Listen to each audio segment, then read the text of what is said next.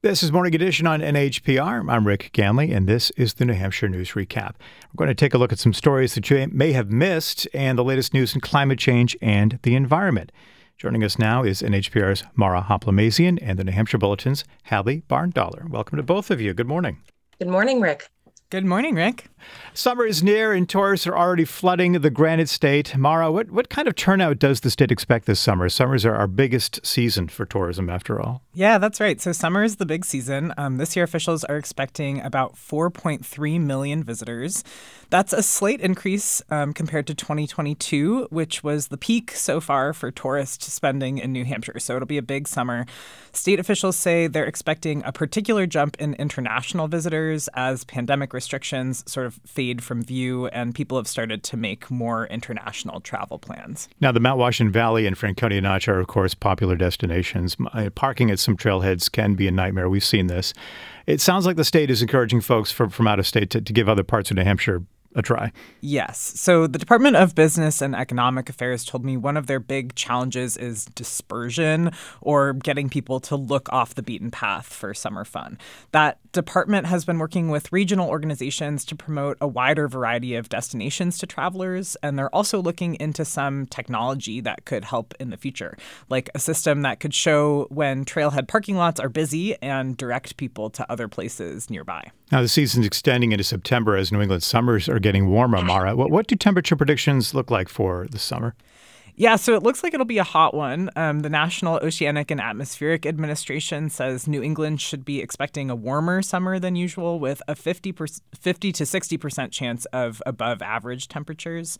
Um, and, you know, that fits with what climate scientists say Granite Staters should expect as the climate changes. New Hampshire's getting warmer. Um, extreme heat is becoming more common. Like, for example, the number of days each year with a heat index above 90 degrees has doubled since 1980 from eight days to 15 days, according to state health officials.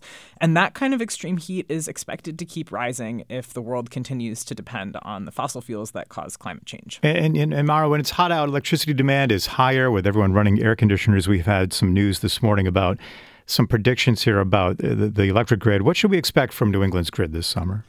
Right. So the organization that runs New England's grid, called ISO New England, um, put out a statement yesterday saying the system should hold up fine under typical weather conditions.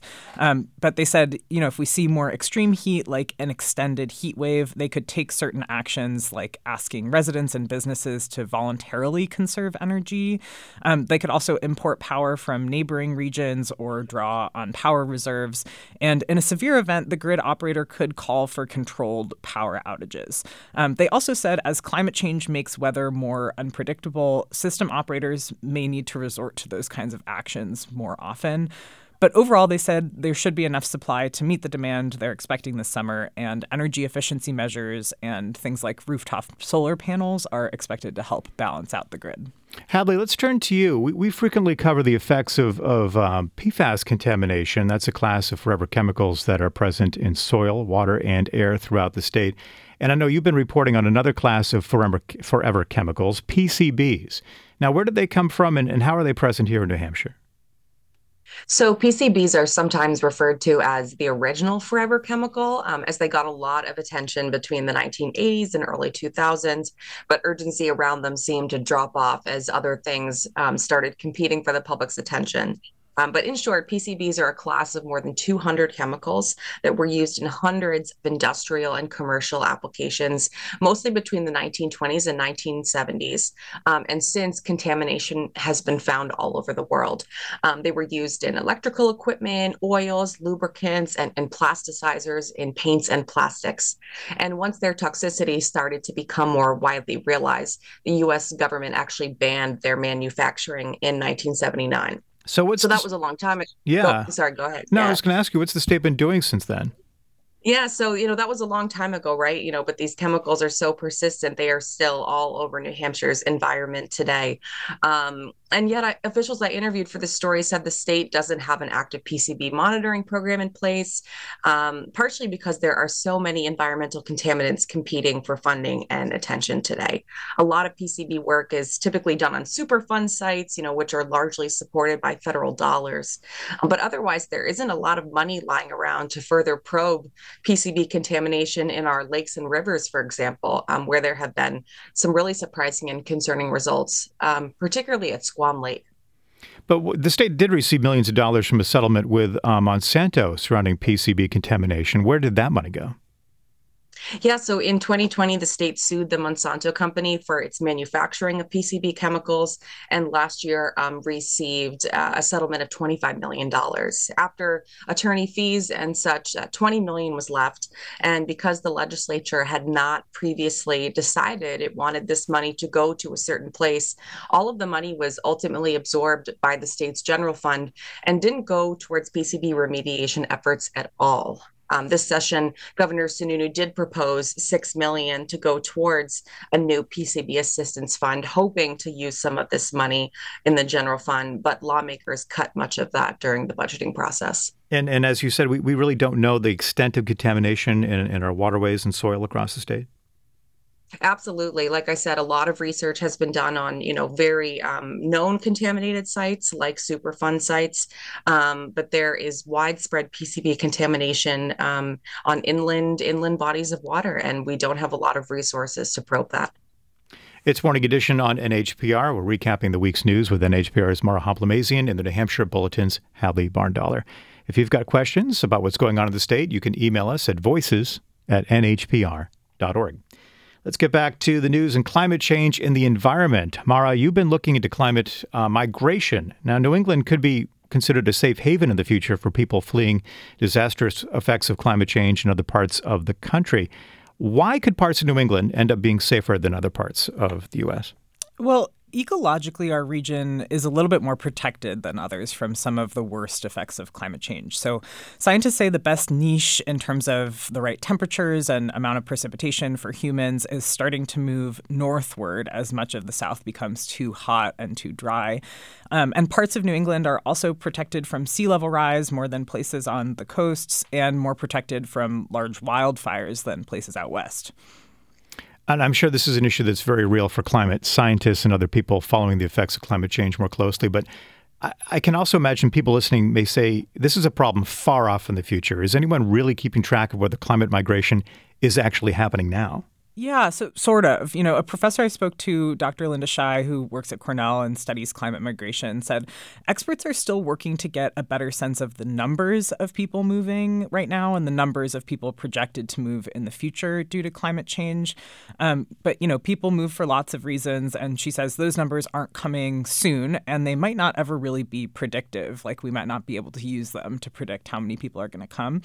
We can look at the number of people displaced by disasters, though. You know, that could provide a picture of one kind of person who might migrate due to climate change. In the U.S. Um, in 2017, that was 1.7 million people displaced by disasters. And how should towns or cities prepare for, for any of this migration?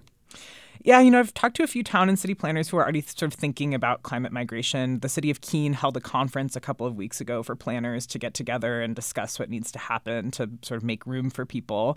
Um, you know, experts say people move for a lot of reasons. Right now, people in the U.S. have tended to move to places that have more available housing, um, you know, more available jobs, family networks, um, even if those places are less resilient to climate change.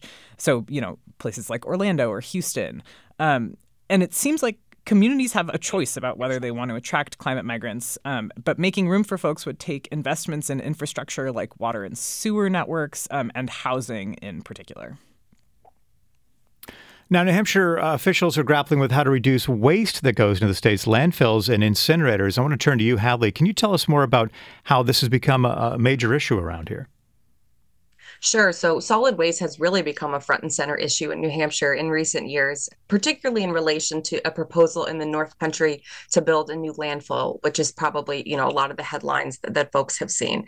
Um, but around the same time, it came to light that the state hadn't updated its solid solid waste management plan in nearly 20 years. Um, and the goals it made back then weren't even close to being met today. So this kind of started this renewed sense of, of urgency. And meanwhile, new data was coming out showing that nearly 50% of waste disposed of in New Hampshire comes from out of state. So that started this whole conversation about burden other states' waste is, is putting on the Granite State's infrastructure. And how does New Hampshire's waste management compare to other states? Um, the chairwoman of the state solid waste working group recently said um, at a conference that New Hampshire is really behind neighboring states in terms of managing its waste and, and planning for the future. States like Massachusetts and Vermont have instituted waste bans on certain products and materials as part of efforts to decrease the amount of landfilling they're doing. Maine last year was able to close a loophole in state law that had allowed out of state constru- construction and demolition debris to be continually disposed of in a state owned landfill. And meanwhile, stakeholders have pointed out that New Hampshire is spending much of its time debating requirements for new landfills, um, like appropriate setbacks from bodies of water and things of that nature. Yeah, so New Hampshire is really far behind in, in, in planning, but how are state officials trying to catch up? What are, what are they doing? The head of waste management at the Department of Environmental Services recently said he believes the next few years will be a watershed time um, for solid waste work in New Hampshire. The state established new diversion goals for waste going into landfills, um, looking at a 25% weight reduction by 2030 and 45% by 2050. And the state's uh, solid waste working group has reported out progress and released its initial report last fall that group continues to look at things like education efforts, uh, disposal bans, and infrastructure development, um, while the Department of Environmental Services is, is beefing up its solid waste resources and staffing. Now, I want to turn to one more story before we end the recap today. Salmon populations in New Hampshire lakes are declining. We've heard some news about that this week. The species is struggling to survive in landlocked areas. Mara, why is that? What's happening there?